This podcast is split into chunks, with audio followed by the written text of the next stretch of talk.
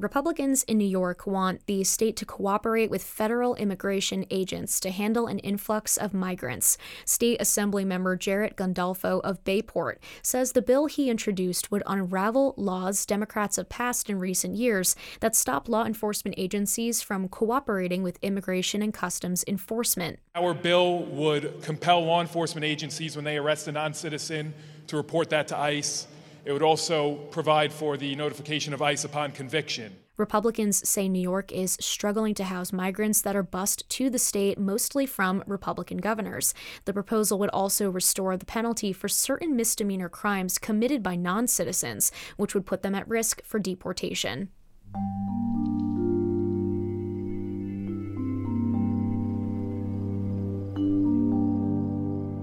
You're listening to After All Things, WSHU's daily news and culture update from the Long Island Sound region.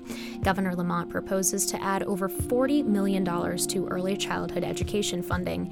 Eversource plans to sell Aquarion Water Company. Tom Suozzi wins the congressional seat in New York 3. And romance is in the air at the New England Aquarium. Those stories and more are coming up. I'm Sabrina Garone.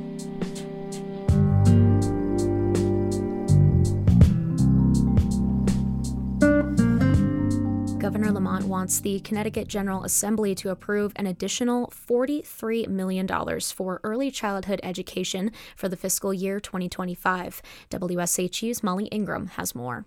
The early child care sector was allocated almost $70 million for fiscal year 2025 when the budget passed last May. Lamont's proposal would bring the total over $110 million. He says it's not just good for kids, it also helps working parents keep their jobs, and that's good for the state's economy. If approved, Lamont says the most notable part of the investment will be in Care for Kids, a program that helps median and low income families pay for childcare. Early Child Care Commissioner Beth Bye says she plans to apply for an additional $12.5 million from the federal government to support Care for Kids. The proposal is in the hands of the Appropriations Committee. Molly Ingram, WSHU News.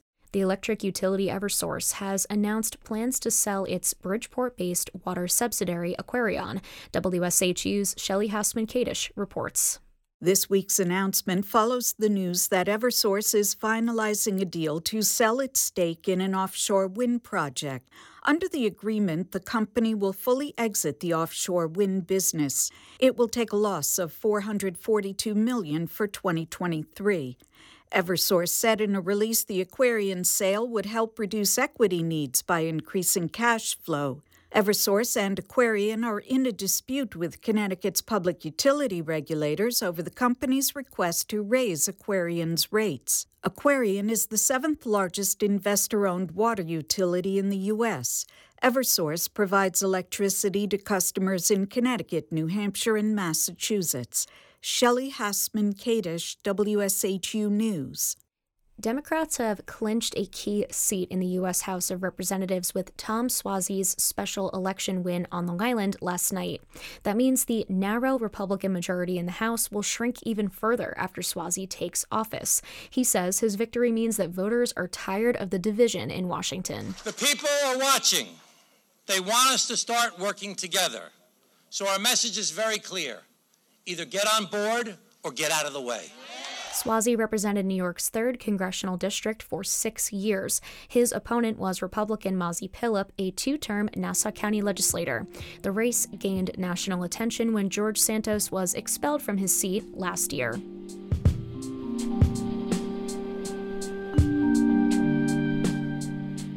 Pair of penguins at the New England Aquarium can teach some of us a thing or two about love and commitment. That story is coming up. First, a message from our supporter.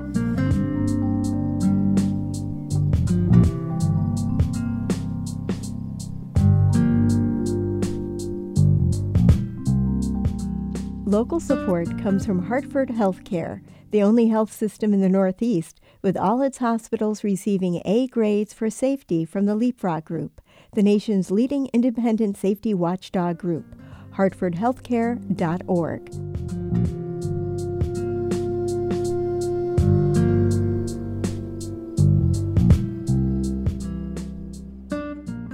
A Stony Brook University professor was nominated for an Academy Award for the Best Picture category.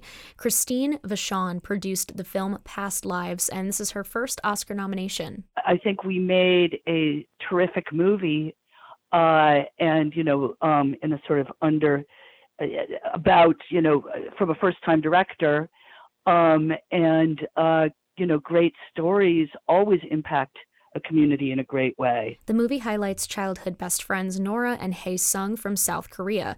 After Nora's family moves to New York City, the duo were separated for 20 years. They reconnected for one week in the Big Apple and fell in love. The 96th Annual Academy Awards are scheduled for March 10th at the Dolby Theater in Hollywood. A key legislative committee in Connecticut will consider a bill to regulate artificial intelligence. The measures include the criminalization of the use of so called AI generated deepfakes and revenge porn. A draft of the bill will soon be available for public input, according to officials. Industry groups have said they're concerned the bill might be a knee jerk reaction to the rapidly evolving use of AI. Republican Congresswoman Elise Stefanik from upstate New York has filed a bar complaint against State Attorney General Tish James. It claims James conducted a biased investigation and prosecution of former President Donald Trump. Stefanik says James violated the rules of professional conduct and is requesting the Attorney Grievance Committee investigate and disbar the AG. A verdict in James's civil fraud investigation of the Trump Organization is expected this month. Stefanik is a fierce Trump defender and seen as a possible VP pick for the GOP frontrunner.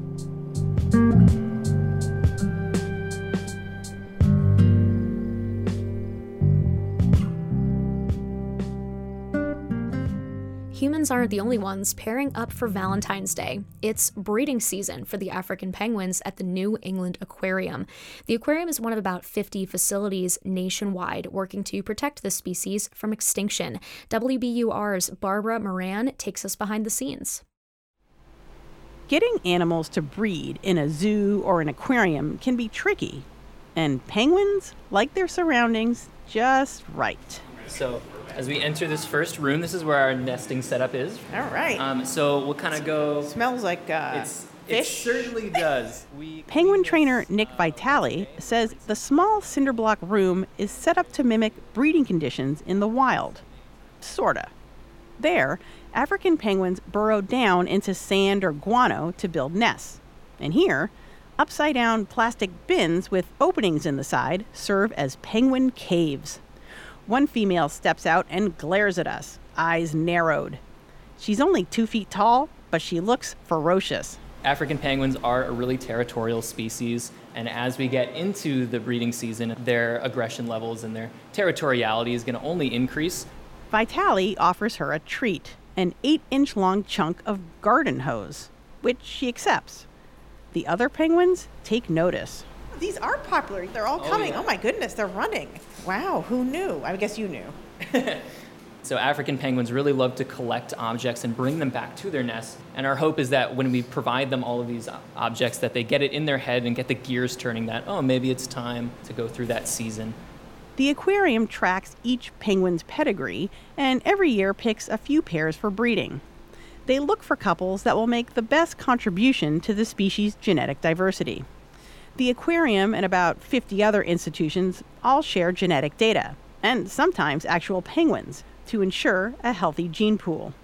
Some of the African penguins here have stuck with one mate for their whole lives.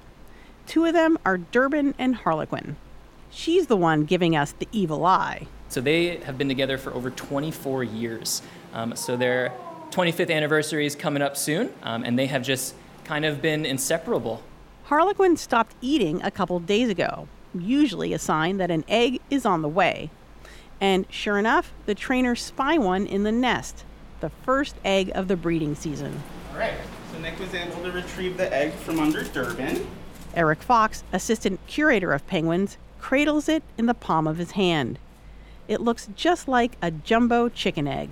It's nice and warm, which means the parents are sitting on it perfectly. That's exactly what we want to feel. We're all excited to know that, uh, you know, 40 days from now, come early March, uh, we are going to hopefully see an egg emerge into a chick. Over the years, the staff has learned a lot about raising baby penguins. That comes in handy when they assist colleagues who work with orphaned or abandoned chicks in the field. And if this egg hatches, it'll be Durban and Harlequin's ninth chick together. That seems worth celebrating, maybe with a romantic fish pie. For the New England News Collaborative, I'm Barbara Moran.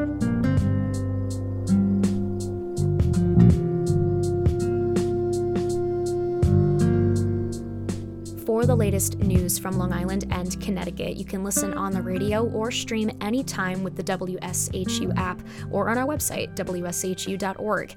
After All Things is supported by Hartford Healthcare. And this podcast is also made possible with support from our listeners. So if you want to show your love for WSHU this Valentine's Day, consider making a donation to our station or even becoming a member. All the info on how to do that is there for you on our website. I'm Sabrina Garone. Have a wonderful rest rest of your evening. I'll talk to you tomorrow.